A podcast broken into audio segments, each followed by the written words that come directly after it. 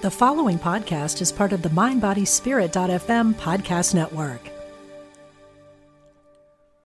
Have you noticed that no matter how hard you try to release attachments, heal traumas, and change your life, you still feel as if you don't belong? There is a reason and a solution for this. Join award-winning actor, comedian, and best-selling author Kyle Cease and learn how to immerse yourself in a new way of being at From Lonely to Free, a weekend workshop May twenty-fourth to twenty-sixth at Omega Institute in Rhinebeck, New York. Learn more at e omega dot org slash thrive. February is just on the horizon. And for so many people, February is the month of love. I know for all of us, we think about relationships and how do we make a bad relationship good? How do we make a good relationship great? And what are some of the key elements in creating a truly loving relationship? Well, I'm excited to tell you today that I actually have my husband joining us for a truly ignited episode about life, love, and really what makes relationships work. Morgan Oaks is a high-performance coach, a chiropractor, a shamanic practitioner, and a professional speaker. I am so thrilled to have him join us today as we talk about the magic of love. I'm Stephanie James, psychotherapist and transformation coach, and you are listening to Igniting the Spark, where each week we bring you inspirational guests to help you ignite your joy, happiness, and well-being. Together, we can illuminate the world.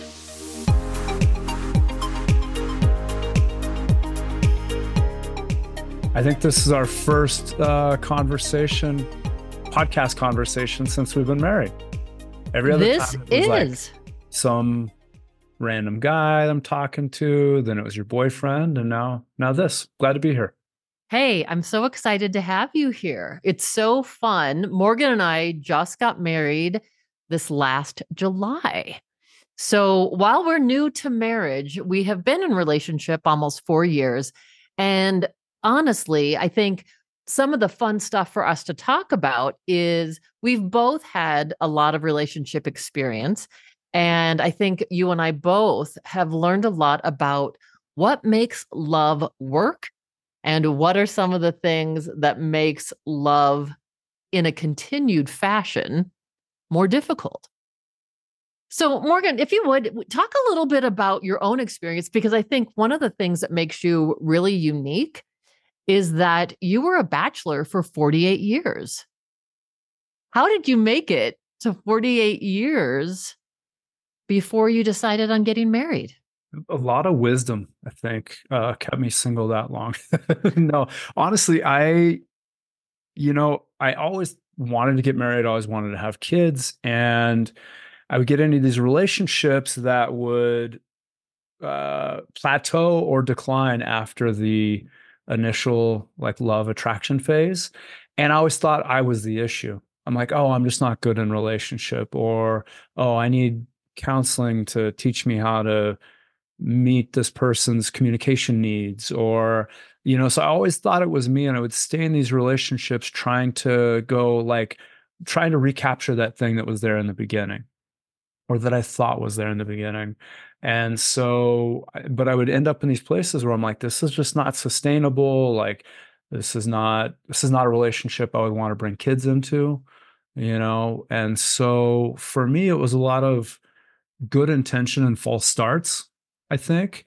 Uh, and a lot of trying to like undo the things in me that probably weren't uh, going to be good in relationship, and also getting better at spotting relationships with people that it wasn't, it wasn't actually viable, like getting better at at seeing that so I could make smarter decisions. So it was just a lot of learning. And I just, I was lucky enough that I had some relationships that were longer than uh, marriages I was aware of, you know, so I was staying in it and trying, but uh, yeah, just lots of, lots of learning and lessons, and a lot of like personal growth work on my own that had nothing to do with the other pr- people uh, so that I could be ready for this relationship with you that I obviously was waiting for. Mm, thank you. Yeah, I think for myself too, I have been a person historically that has been in love with love. You know, I can remember being a little girl all the way back in when I was four years old at preschool academy and having a crush on one of the little boys on the playground. You know, and just wanting to be near him and not even knowing what that was besides this feeling of just feeling really happy and just this extra joy inside. But I think that I, I would definitely, I mean, I was this boy crazy little girl. And honestly, you know me. I mean, I just loved love. And whether it was animals or nature or people, you know, I just was such a loving being. And I think, though, the default for me, or what became sometimes really difficult in relationships for me, is I would really be in love with love and not slow down enough to really get to know that person. Yeah. And so, yeah, I'd find myself in a relationship. And like you were saying, once that kind of chemical cocktail in love feeling would wear off, then the hard work began. And oftentimes I'd find, oh, that person that I thought I was in love with isn't who I kind of had this optical delusion around, you know, or heart delusion around who they were and what a fit they were. So like you, you know, I've done a lot of personal growth. I did a lot of work in my relationships, also through counseling, through reading whatever resource books I could. A plug for that. I mean, some of the greatest books I've read are Stan Tatkin's book um, on We Do. All of his attachment theory books are incredible. As we know, John Gottman's work, and also good old Harville Hendrix, you know, Keeping the Love You Find. Some great references, but always trying to grow individually and as a human being. So I could also, at this point in our lives, have this level of relationship. And so I guess, Morgan, I'm curious for you, what defines this relationship as being different from other ones you've had? Well, I want to touch on that book piece first as well, because I think books can be, can throw us off the trail as well.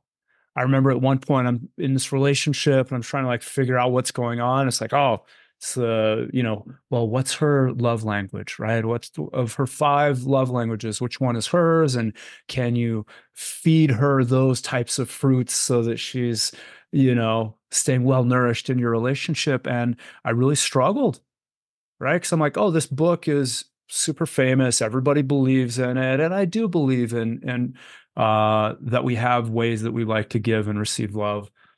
But until I combined it with Don Miguel Ruiz's book on love, it's not the four attachments, it's the other one. And then in that book, he says, it's not somebody else's job to fill up your bathtub, right? And so I can do as much love language appropriate offering as I can, but if the other person hasn't plugged all the holes in their own bathtub, and if they don't know how to fill up their own bathtub, I'm always going to keep failing, right? So I also think with all these books, like each author tends to like lean into this super hyper focused area. And I think we need to take it with a grain of salt as well. Because in that relationship, I was the person that was wrong because I wasn't doing enough of the love language thing. Whereas the combined, yes, give them their love language, but also is your partner filling up their own bathtub and can they do that? Um, those two books combined gave me a major solution, whereas either one of them uh, wasn't enough. So I just, I've had that experience with books as well. So I, I like to do cross-training with books and also take them with a grain of salt. So. Well, great point. And the book you're referring to, Don Miguel Ruiz, it's The Mastery of Love. Oh, yeah. And yeah, I absolutely agree. Um, and I think, you know, to your point, I think that any book that we read that's on personal development, whether it's love or whether it's something internal, that we have to take with a grain of salt. And we also have to look at how we can integrate it and assimilate it into ourselves so that it really truly is a fit. You know, as a psychotherapist, I do feel like those reference books can be really highly effective, just as a parenting book can, that we're not going to parent exactly by the book. Um, but hopefully, as we read these books, we can kind of incorporate the pieces that really feel like, wow, this really resonates with me. And I also feel that it isn't to change our partners. It's to help ignite something within ourselves. Because I think you really hit it when you said, we can keep giving all the love and all the right signals or the right words, the right energy. And if that person has their plug out of their bathtub, it's just continually going down the drain, and, and they're never filled by whatever it is we offer. So I really do think what an important message that is, that as we're moving into loving relationships, it's also about loving ourselves. And as we do this work for ourselves, we can become the best partner we can be. And our partner needs to be doing the same thing within themselves. So I think that's a great point for the listeners, that part of truly having a healthy, loving relationship is both people doing their own work, filling their own bathtubs. And then when they get together, it's just one big hot tub party. Exactly. That's what I meant. Yeah. Now, what was the uh, question you had put forth earlier? Yeah. I just didn't want to miss that point, because I no, I think it's great. All books can have a piece to the puzzle. Yeah, I love that. I'm, thank you for saying that. I think it's yeah, really important note. So the, what I had asked about, because I think it's important as people are looking for partners, oftentimes, like the two of us, jump into relationships. I'm not saying the two of us did this with each other, but in our past relationships, we jump into relationships sometimes. And then we're hearing, like, both of us kind of had, like, oh, when the veil's lifted from our eyes or that chemical cocktail wears off, then it's like, uh, this really isn't a fit. So I, I guess I was asking you, you know, what makes our relationship different from others? And with really highlighting, because I have something to add too after you speak, about how we got together, because I feel like we didn't jump in. And there were some things that were very different about this relationship than other ones that I think would be really helpful, helpful for the listeners.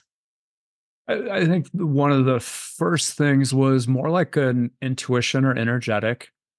Right, which can sound a little woo-woo, but ultimately it was, I wasn't thinking with my mind, and it was something outside of my heart. It was more like, oh, there's something to notice here, right? And I didn't even know what it was, but I'm like, okay, be tracking something. Something's going on here that you're not aware of, so just stay open to it.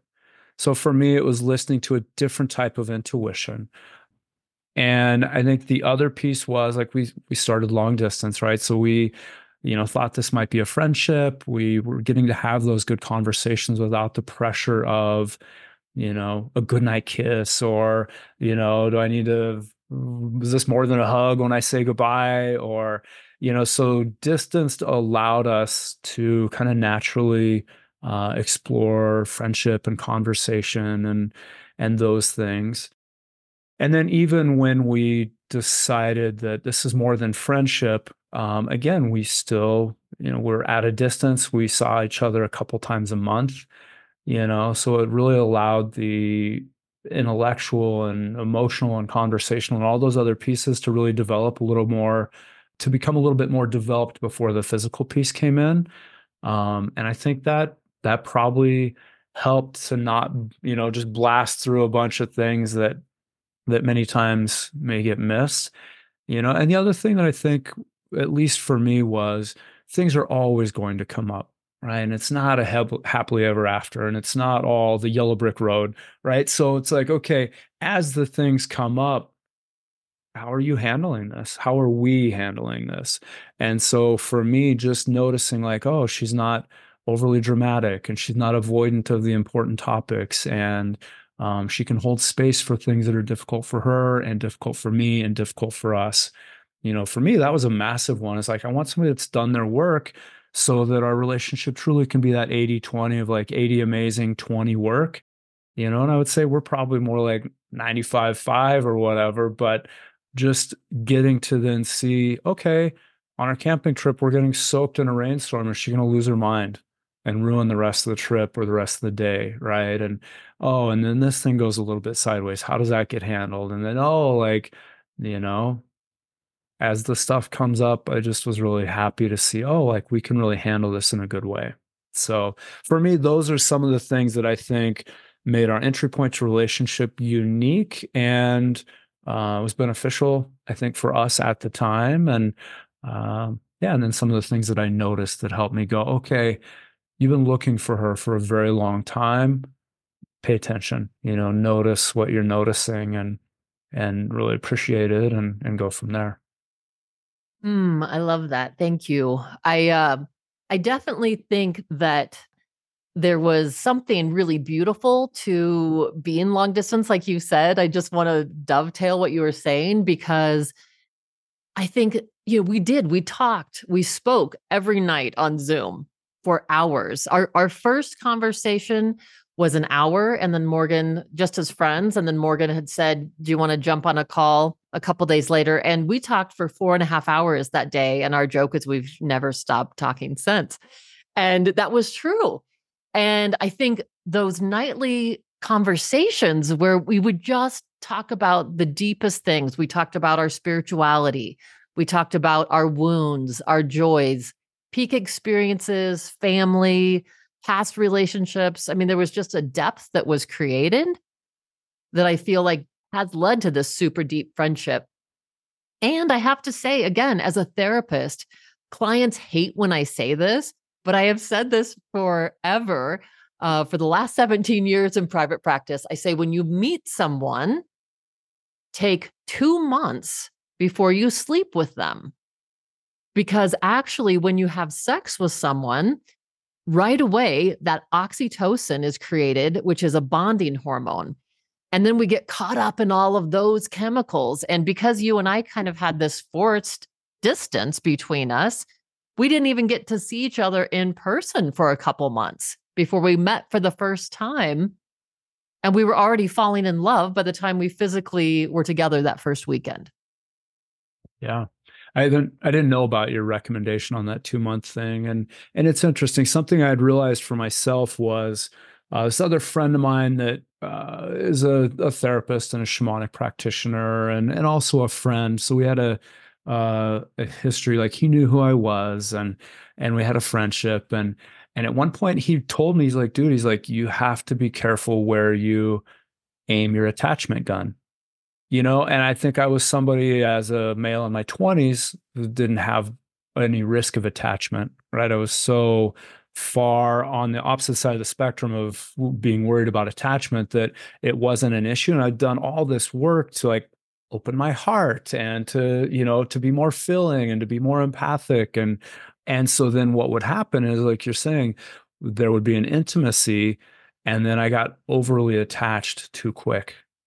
Right. So I had to be, he was like, be really careful about who you allow into your uh, energetic field or whatever, because you're more likely to get attached now. And then you lose some of your objectivity.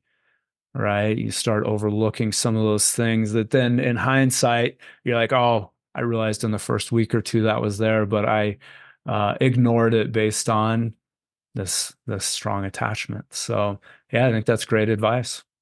Yeah, I love that. And, you know, the second piece is something that Stan Tatkin talks about, who is truly a, a phenomenal relationship therapist. One of the things he talks about is vetting your partner. So that means that you take your partner places with your friends, with your family, people you know, and you start getting other people's feedback. Not that you can't trust your own, but you know, the truth is if you're having sex right away, especially, then you are drunk. You are drunk on those chemicals. And so your perception, as you just said, Morgan, it's not the same. So I think when you take someone to your friends and you do events, like you were saying, like with, even with the camping, you know, you're, you're seeing this person in different situations. How are they? How are other people responding? And so, you know, right away, you and I were spending time with each other's friends, with each other's families. And I know the second time you came out here was for my birthday party. And I had tons of friends and family over. And you were so awesome. Um, I think that was for my fifty-second birthday. And I did a flip on the trampoline in the backyard, and my birthday's in June. And so it was this beautiful summer day. And you just, I mean, my friends loved you immediately. You remember jumping on the trampoline with Kip and Jenny's son? Oh, yeah. And wrestling with him.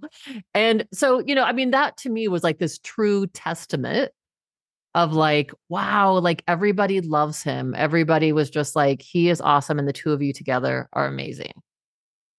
Yeah, I totally agree. And I, I always think it's interesting when somebody hasn't introduced their significant other, the person they're interested in, to like their friend group and their families. And, and I like that idea of like cross training, like, even if we're not going to go camping all the time, like, are you okay with it? And, you know, might be really easy to do a four or five hour date, but how is it overnight?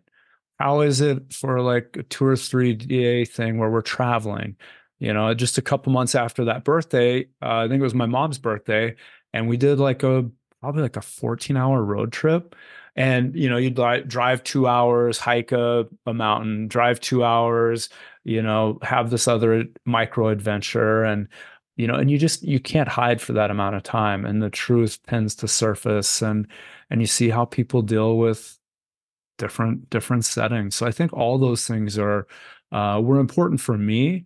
Uh, but also I think they're a recommendation, best recommendation I would give to others to like, yeah, really figure out who this person is. And, you know, if it uh, if it works in those rainstorms, you know, it's probably going to be a lot easier for the day-to-day grind that ends up happening. Yeah, totally agree with that. You know, and you bring up another really important point. And I know we live in this society where people aren't necessarily in the same community as their family. And yet you cannot get away from the fact that you are going to be in relationship with that person's family, especially if you get married, you know. So if you hang out with their family and it is horrific, or you observe your partner treating their their uh, siblings or their parents horribly, pay attention. You know, I have to say, one of the things on that exact trip that I fell in love with was the fact you are and are, you just are, not just were, but are such an incredible son and brother to your sister, just like very loving and attentive and in tune. And there was so much joy on that trip as we were stopping and hiking and looking at the birds. I can just remember so many different little moments, taking that hike where we went up and saw that little broken down, like miner's cabin. Um, there were just really precious moments. And so I think that's an important thing for people to pay attention to as well. You know, it's like, it's got to be this perfect blend, right? Of like heart, head. It's like this mind, body, soul coming together. And yeah, dating's great and it's fun. But once you get, want to get serious with someone, it takes everything to a much deeper level where the fit, if we don't want to end up divorced twenty-two times, like some of us, we have to really think about these things, right? There's there's all these different things that really need to align so that you can have a continued relationship and continue to experience this, in, you know, great and incredible love in your life. Yeah, and and there's a fine line, right? If you're like putting this person through all these tests, like if they don't show up perfect at this dinner party, and if they don't show up perfect, you know, without makeup for three days in the mountains, or, you know, I don't think of it as like these hardcore tests, but I do believe in cross training. And I do believe, at least in considering the statement, how you do anything is how you do everything. Right. And it's not a hundred percent true, of course. And I think it's worth considering. And I, I remember dating somebody that spoke so horribly about her father. And I'm like, at some point, she's going to be describing me that way to her friends. I'm like, and I was like, I'm out. And I remember another lady that yelled at our waitress on like a first or second date. And I'm like, for something simple, like the wine was corked, right? Which just happens. It's not like this person was a horrible person, the, the waitress. Something happened that always happens. And I was like, oh, I, I can't date this person. Like, they're just not kind to, to people in their life on like this really passive level. And so I, I just like the idea of just paying attention to all those things. And, and again, for you as well, like, I love how you treat your family. you know, and I always joke with people, it was never on my Christmas or marriage wish list to have in-laws live six blocks away, but that's what I ended up with. And your family's amazing. So I, I love seeing them. There's times where I'm like, hey, we should go have, you know, coffee with your parents, or, hey, should we, you know, do this thing with them? And it's never what I thought I would want, but it's been the biggest gift because, you know, in addition to this relationship that I have with you, I have, you know, twelve other relationships that I'm really grateful for and appreciated. It's enriched my life. Right. And so, you know, I think it's, it is important to test all those things. And I know some people see their families for, you know, about eighteen hours for Christmas, and that's all they do, and that's enough for them. And that's okay as well. And for you and I, both of us are close to our families. And it's, for me, that was just another uh, in the positive column for you and for us. And then also seeing how my mom and sister love you, and seeing how you love my mom and sister. One last thing, like I remember I was, you know, I was out of town for three months doing my spiritual walkabout in Central America after we had uh, uh, moved in together.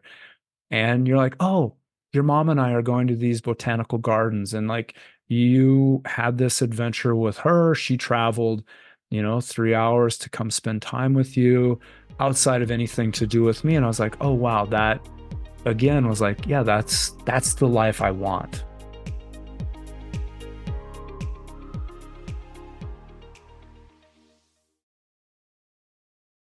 Have you noticed that no matter how hard you try to release attachments, heal traumas, and change your life, you still feel as if you don't belong? There is a reason and a solution for this. Join award-winning actor, comedian, and best-selling author Kyle Cease and learn how to immerse yourself in a new way of being at From Lonely to Free, a weekend workshop May twenty-fourth to twenty-sixth at Omega Institute in Rhinebeck, New York. Learn more at eomega.org slash thrive.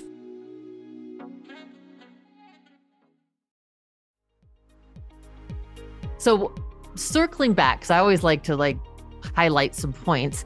And I think one of the things that you said is when you're vetting your potential partners, or even as you're dating, let's say, as you're dating, yes, you know what? The human experience is messy, right? So not to expect that person to be perfect. They might have an off day. They might not be feeling well. We, we don't always show up as our best. And to pay attention to the red flags when they do fly. You know, I, I remember Maria Bamford, who, if people don't know her, she's a hilarious comedian and she has bipolar. And when she talks about herself, she said, people, when they meet me, I'm just, you know, I'm not just a red flag. I'm a red flag factory, you know? So we want to pay attention to the red flags and people that are truly red flag factories. And I'm curious, when, when you're talking about, you know, the way someone does something is the way they do everything. I'm curious then, what did you make of that night when we were up in Wiggins Fork and it started pouring rain and I was trying to push a mattress that was blown up and was obviously way too humongous to fit in the entrance of that tent into the tent, and got it jammed as we're both soaking wet in this pouring rain. How did you interpret that? So for a little backstory, I flew, what, three hours and then drove an hour to get to where you lived. And at that point, you're like, we're going to put this inflatable mattress in this tent. And I'm like, that's never going to work. Like I knew from moment one. So I'm like, yeah, all right, let's, let's do this. Uh, I'm going to stay curious and open. Let's just see how this plays out. I know it's not going to, but then we drive, what, six hours, would you say? We drive uh, an seven, extra seven, seven hours. Mm-hmm. And then we get there and it's dark and it's like right on the edge. You know, it's going to rain at some point. You're hoping you make it. So we throw up the tent and fill up this air mattress. And then we have to walk it through the forest, probably like, I don't know, one hundred feet or something. Yeah. And, uh, and then the rain starts like lightly showing up. And like within thirty seconds, it's a downpour. And we're like halfway in the tent. And I'm like, you're on the inside of the tent. I'm on the outside. I'm getting drenched. I'm like, there's no way this is going to fit. And there was just like this curiosity and patience of like, okay, how can we come to the same conclusion without me like telling you you were wrong? Or, I mean, it was early in our relationship, so we were just like, I was staying curious with that. What I learned about you is you're spatially um, inadequate at times. Your spatial awareness is inadequate at times. And uh, there's still times where I'm like, oh, you're going to, all right, let's see how that goes. And I'll let you know that it's probably not going to work, but I'm open to a positive outcome. Uh, so, I mean, obviously it's a very funny story. If I was going to get If I was a witch and I was going to melt in the rain, I probably would have had stronger boundaries around that. But uh, anyway, I think there's something about like things are going to go sideways and can you handle it okay? And then as our relationship is developed, there's places where I'm like, I don't know, you're smarter than I am in this area. I'm just going to defer to you. And there's other times where I'm like, you're spatially inadequate at times. So let's... Uh, Let's have more of a, can we have a backup plan? Can we try this before we drive out there? I would like to say I'm spatially optimistic. Oh, that's another, of, I would say optimistic in many ways, including spatially. So. so I think that's great though. That's, that's such a great story. And I'm so glad you shared the whole thing, because that was, to me, actually, Um, it was one of many times that you have continued to show up and be curious in the last four years and to be open. And I, I love that sense of us. Both of us have a great sense of adventure. And so we can get into something and neither one of us lose our shit. You know, we get into something and we're both very like, okay, let's see what's going to happen. And we just stay cool and we look at the options.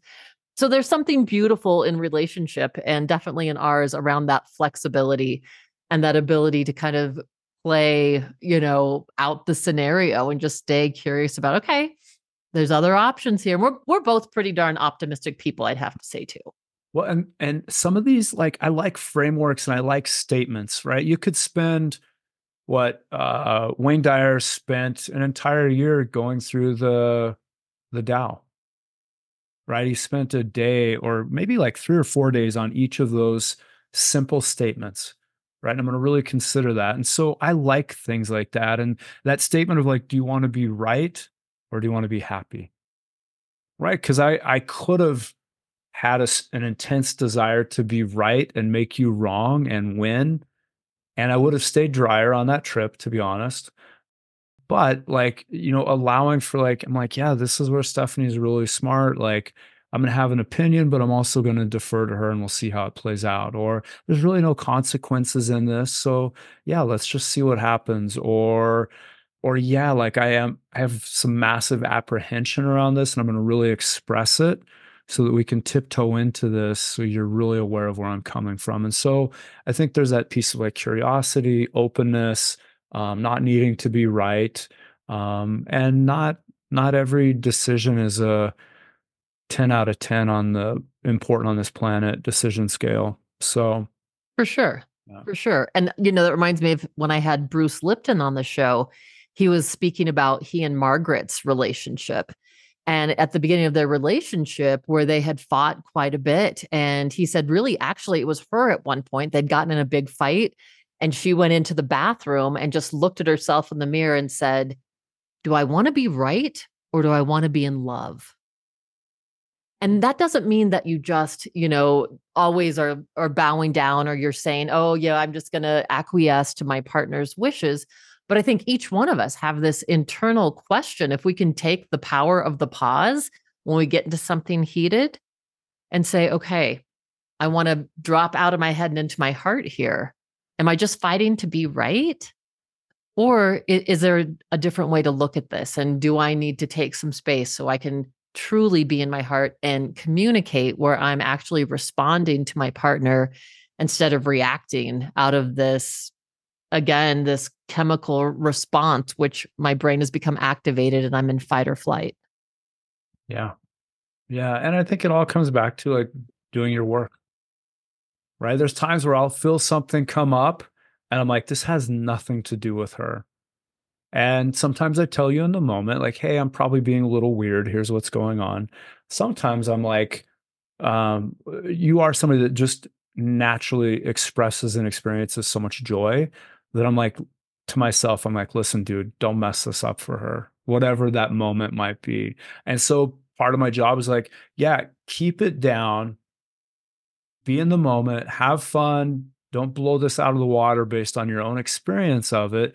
And then later, maybe I share it with a counselor, or I go walk around a lake, or I journal, or I come back to you a few days later and I'm like, hey, here's what I experienced. Here's why I didn't say anything in the moment. I didn't want to like mess up your positive experience.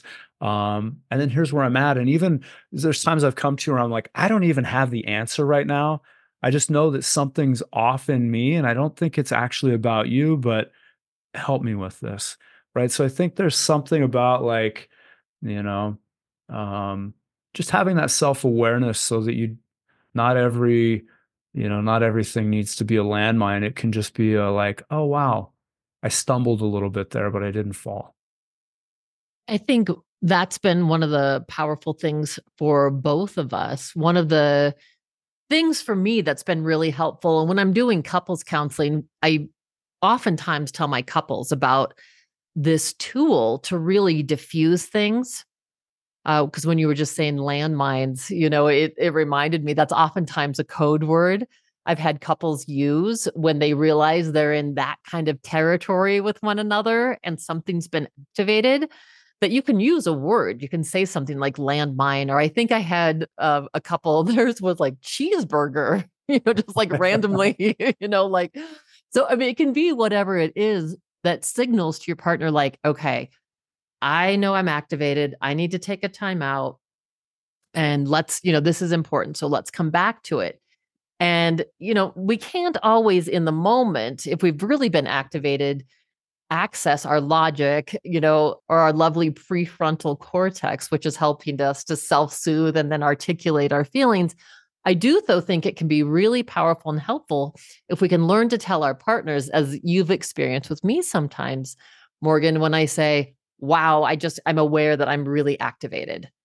And like, I need to take some time. I think that is one of the most powerful things we can do is tell our partners, like, yeah, this is about me. And, you know, I, I don't want to project this all on you, or I don't want to be angry with you. I need to figure it out. And let's come back and talk about it.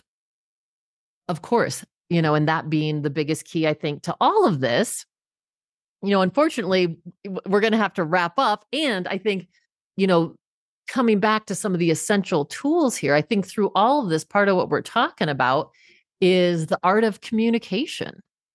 You know, and, and just being real, because even though you and I have truly an incredible relationship and incredible love, it hasn't been without bumps. You know, life is messy and love is messy. And I want to make sure that we're communicating that to the audience. And if you can have those inner conversations and figure out what's going on within you. And I love, Morgan, how you're so pro forward and, and expressing like, yeah, there's times where we all need to talk to our therapist, or we need to maybe go to a spiritual healer, or we need to do journaling or take a walk in nature, whatever that inner work is, so that we can more efficiently and effectively communicate truly with our partners. You know, we think about this and it's like none of us look at life through the same lens. You know, our life lens is colored by all of our past experiences, our own limiting beliefs, you know, and so we're not even seeing our partners clearly. So as we do our own growth work and our own healing work, it's like we're clearing off that lens over and over again so that we can more clearly see, communicate, and appreciate who we're with. I agree. I like it. Thanks. I'm, I'm, I'm glad you're buying that because uh... I concur indubitably. Yes, ma'am. Okay, good. That is that's the perfect answer. So, hey, Morgan, you know, in wrapping up, I am curious though for you, and you can totally say this candidly. What do you think are the elements though that make this relationship great? What what make this relationship work? I'm confused. I thought you said beforehand not to be candid, and now you're saying I should be. Uh, I don't remember saying. Are you honest or not honest? Authentic, not authentic. We're not talking about what we talked about before the interview. Right. There were certain well, topics I told told Morgan were off limits. So I think this before is we got the in. First thing is that, like, both you and I really appreciate humor, and we keep a lot of a lot of humor in the relationship. I, honestly, I've already forgot what the question was, but in general, I just think that, yeah, most of us want to be in a relationship, you know, and relationships need held gently, even the ones that are so easy in the beginning. You know, as those layers come off, like, you need to hold them with with tender hands. And, you know, that idea of, like, when somebody shows you who they are, believe them, you know, and there's times where our partner will be like, no, no, I'm fine. I'm good. I'm good. And, you know, they're not good. Right. And so how can you, like, hold that softly and come in? And, um, you know, so I think just really being aware that I also think people are like, oh, well, it wasn't one hundred percent perfect, so this isn't my right person. I'm going to bounce and keep looking for the next one. And they keep bringing their wounds and their foibles and their, you know, cloudy mirror, their, you know, not clear glasses to the next relationship. And so I think just having patience and and really sticking in it for the things that people are truly wanting. And, and what makes ours work is we've both done a ton of personal growth work and healing and ceremony coming into this. You know, we truly tried to become the people that we wanted to be in relationship with, as opposed to expecting that other person to complete it. So be doing your work. If you want a relationship, if you're in a relationship, if you're just getting out of a relationship, it's probably time for some reflection and work. That's, I think, a big thing for both of us. Uh, really good communication, uh, learning the styles that apply to each person, right? We're not in relationship with each other the way we were with other people.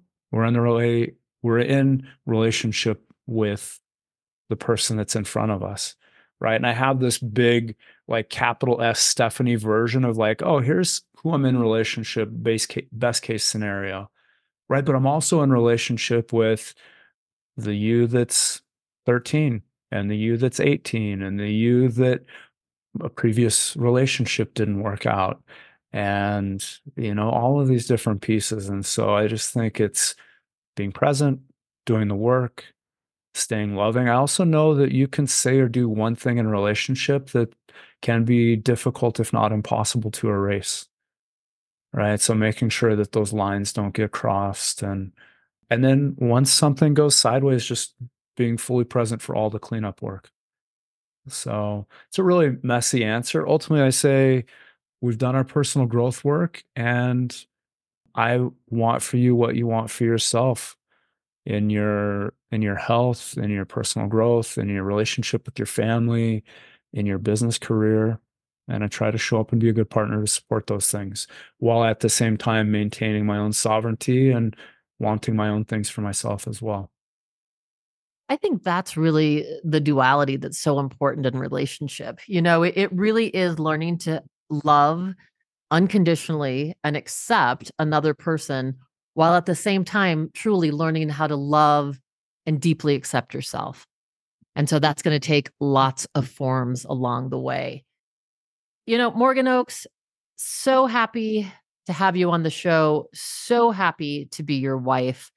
Thanks for joining me in this episode and sharing all these little fun tidbits, truly, that are really what, what love's about. And yeah, I'm thankful for you, and thankful that, that we keep on keeping on, and, and that this journey continues. I'm, I'm thankful to be keeping on, keeping on as well there, little partner. And, uh, yeah, I love you. I'm grateful for you. Always happy to hear about, you know, the people that you're interviewing and the wonderful things you're doing in the world, and and to be able to uh, have this conversation with you uh, a little more public publicly is is fun to do as well. So really grateful for you. Thanks, Morgan.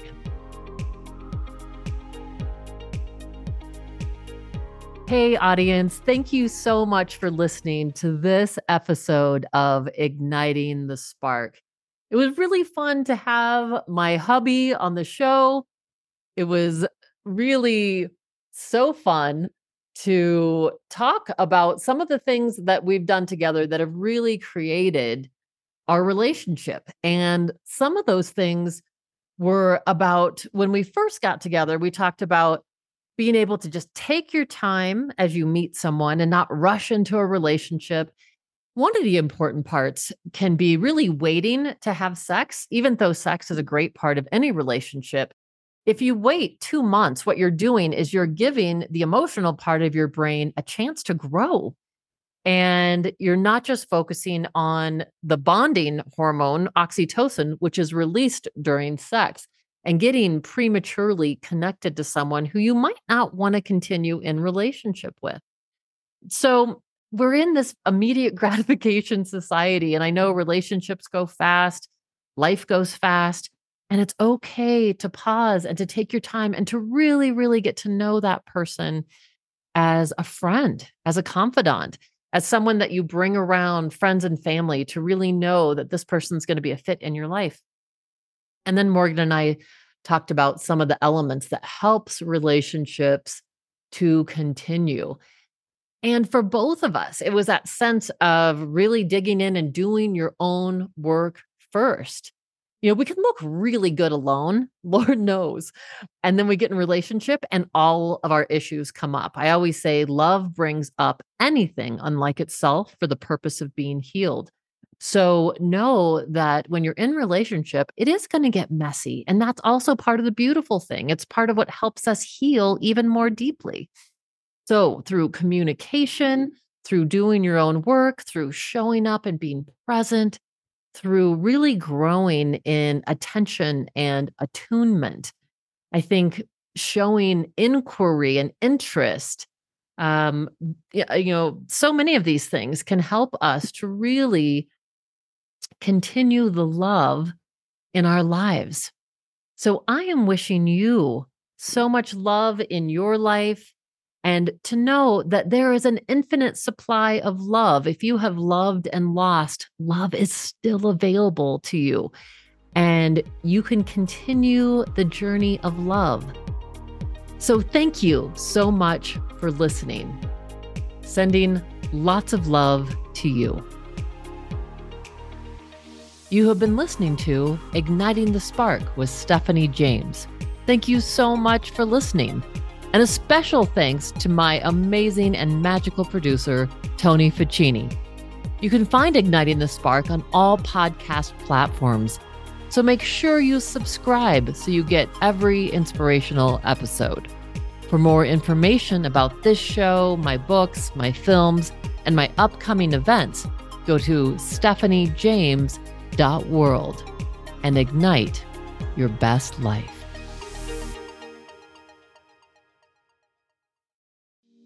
We talk to the animals, and we know you can too.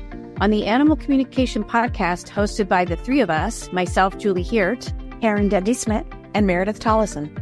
We will show you how to deepen your relationship with your beloved animal companions, whether they're alive or in spirit. As soul level animal communicators, we explain the process and explore topics such as health, behavior, and play, all from the animal's perspective. So subscribe and follow us on Apple, Spotify, and listen as part of the mind body spirit dot f m podcast network.